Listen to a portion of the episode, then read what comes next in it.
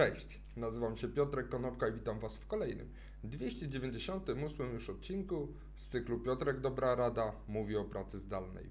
Dzisiaj powiem kilka słów na temat tego, jakie uwagi do projektu pracy zdalnej zgłosili pracodawcy RP.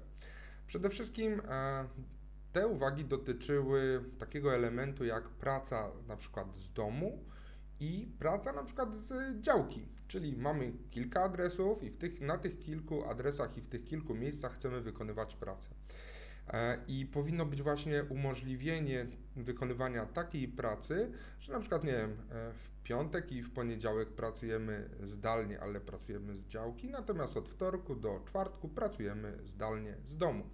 Ale pojawiają się pytania, co w przypadku, gdy zostaną właśnie wskazane te dwa miejsca pracy zdalnej i czy w takim y, momencie pracownik będzie musiał informować pracodawcę, gdzie aktualnie wykonuje e, pracę zdalną, czy pracodawca będzie miał obowiązek nałożyć na pracownika e, polecenie wykonania pracy zdalnej z danej konkretnej lokalizacji.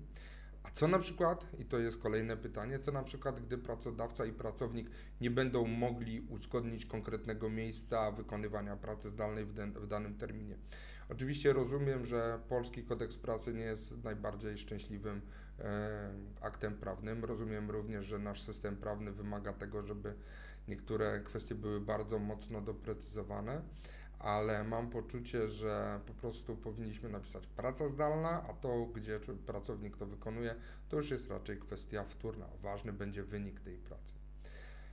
Drugim elementem, na który zwrócono uwagę, to jest kwestia tego, że praca zdalna może być wykonywana na polecenie pracodawcy i został przez pracodawców RP rozszerzony ten zakres, tak żeby były w środku zawarte trzy punkty.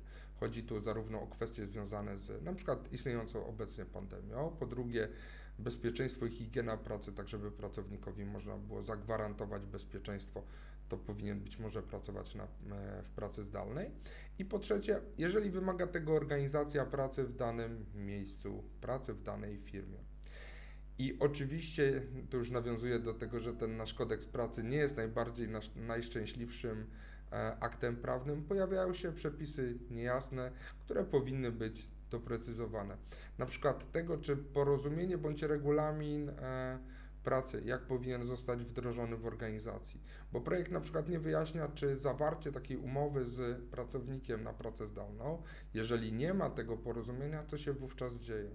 Projekt na przykład nie wyjaśnia tego, co będzie się działo, jeżeli od momentu, na przykład po trzech miesiącach od rozpoczęcia pracy zdalnej, pracownik złoży oświadczenie, że nie posiada warunków technicznych czy warunków lokalowych.